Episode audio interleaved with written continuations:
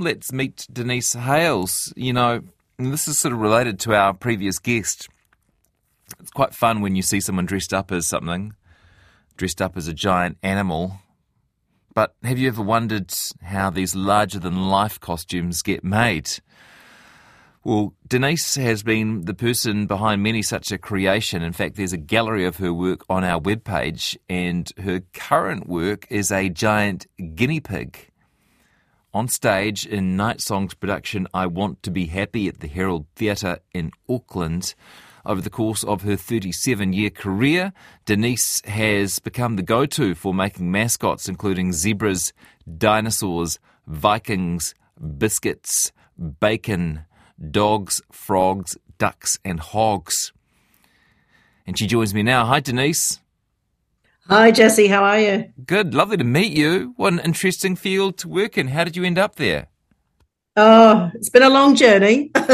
um, yeah. It started way back in 1986 when I started making costumes for theatre, and it's progressed into mascots. Yeah. What are the particular skills required to make a mascot? Obviously, a bit of, um, you know, expertise on the sewing machine, but there must be particular things that you need to make a good one.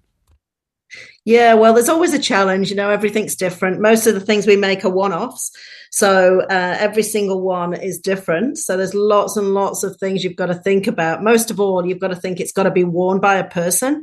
So it's got to be able to be safely worn. So people have got to be able to see and breathe and move and do what anything else that they want to do. We get asked a lot if they can jump off the sky tower. And we say, mm, well, you know, depends if you want to do that or not. But I wouldn't particularly like to jump off the sky tower wearing one. But um, yeah, you've got to make them safe and, and easy to move around in. Really, you know, if they're going to be used on a on a football uh, pitch, or it's going to be used uh, to shoot some hoops at the basketball, or it's going to be used in schools. It's they're, they're all kind of different. Everybody wants them to do different things. Um, a lot of them have been running races recently. There's been a few mascot races going on, so they've got to be able to run um, you know, 100 meters or 200 meters if if uh, if that's what they're going to do. So yeah, lots lots of challenges. Yeah, they're all did, different. Did you do the um, the creations for the Masked Singer, that TV show? Yes, I did. We did season one and season two. So that was a little bit of an interesting little challenge. Yeah, you did um, a great job of it. Although, if I know TV, they probably kept saying to you, "Oh, Denise, can you do it any cheaper? Can you do it any cheaper? can we cut some corners?" Always. what a great showcase for your work, though. What was your favourite of those?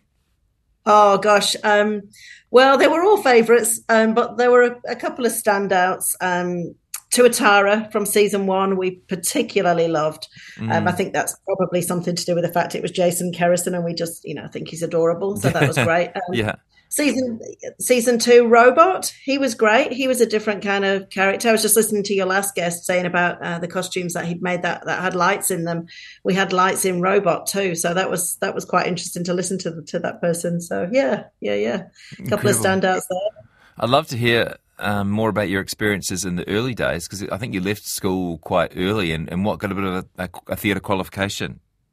Yeah, I did. So I left school um, in 1986 when I was uh, 16 and uh, went to work.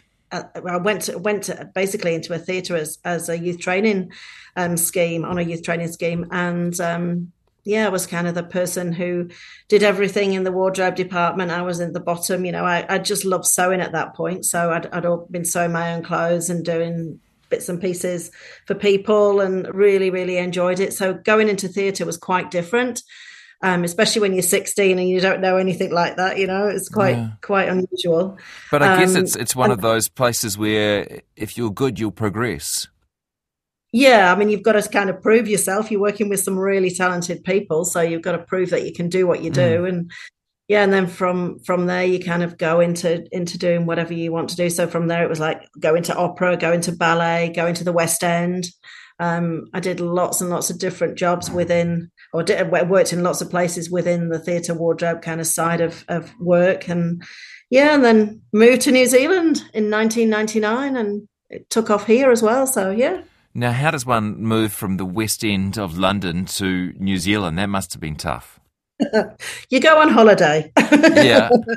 you go on holiday and then you never go back, basically. Um, Gosh. Um, yeah, I came on a working holiday visa and decided that I really enjoyed the lifestyle in New Zealand. I'd been working, you know, lots and lots of hours in London at the West End, and um, I was kind of getting a little bit over that, and came here and thought, yeah, this is the life for me. So did a did a year. Worked with Elizabeth Whiting, who's actually the designer on the show that we've made the guinea pigs for. Mm. So I was working with her for I worked with her for five years. Um, we worked for Auckland Theatre Company and for the Opera, New Zealand Opera, made lots of costumes, and then kind of from there went into making mascots in 2006. And I've never looked back, really. How many mascots do you think you've made? Oh gosh, it's a hard one. I'm asked that question quite a lot. I I don't actually have a number, but I think it would probably be between one and one and a half thousand. Gosh, so quite a lot. Yeah. They're all out there. People go, "Wow, that's a lot," but you know, they they kind of appear from nowhere. So yeah, yeah. Out of interest, is there much waste when you're making a, a mascot outfit, um, offcuts, that sort of thing?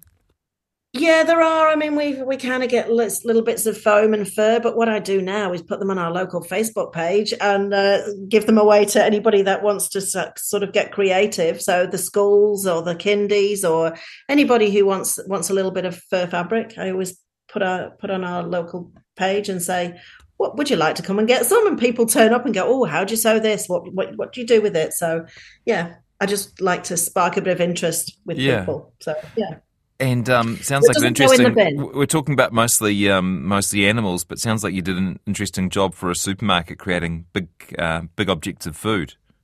Yeah, yeah. So we did a, a job um, a few years ago with Countdown where we made lots of really interesting things. We made a packet of bacon, we made a plate of ham, um, we made a toilet roll, we made a packet of biscuits. It was just from a promotion um, that they were doing in store, and and they were just fabulous costumes. They're on our website actually. If anybody wants to have a look, they're really cool.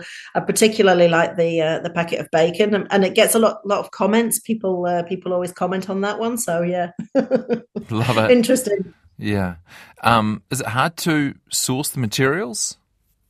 Yes, it is now. Um, it's getting more and more difficult to source materials um, in New Zealand. I'm actually just waiting for something I've ordered from AliExpress, uh. which is becomes our, our go-to at the moment. We've got to get stuff in from overseas. It's just really difficult. There's only one fur supplier within New Zealand, um, and their stocks are going down and down. So yeah, if you if it's available at Spotlight or wherever I can get it, the Emporiums, wherever I can buy anything. But yeah, it's becoming really tricky at the moment. Um, but you know, sewing is a dying was a dying art. I think COVID kind of has, has revitalized that a little bit. People are people are wanting to make more things, so hopefully it'll come back in the coming yeah. years. But you never know.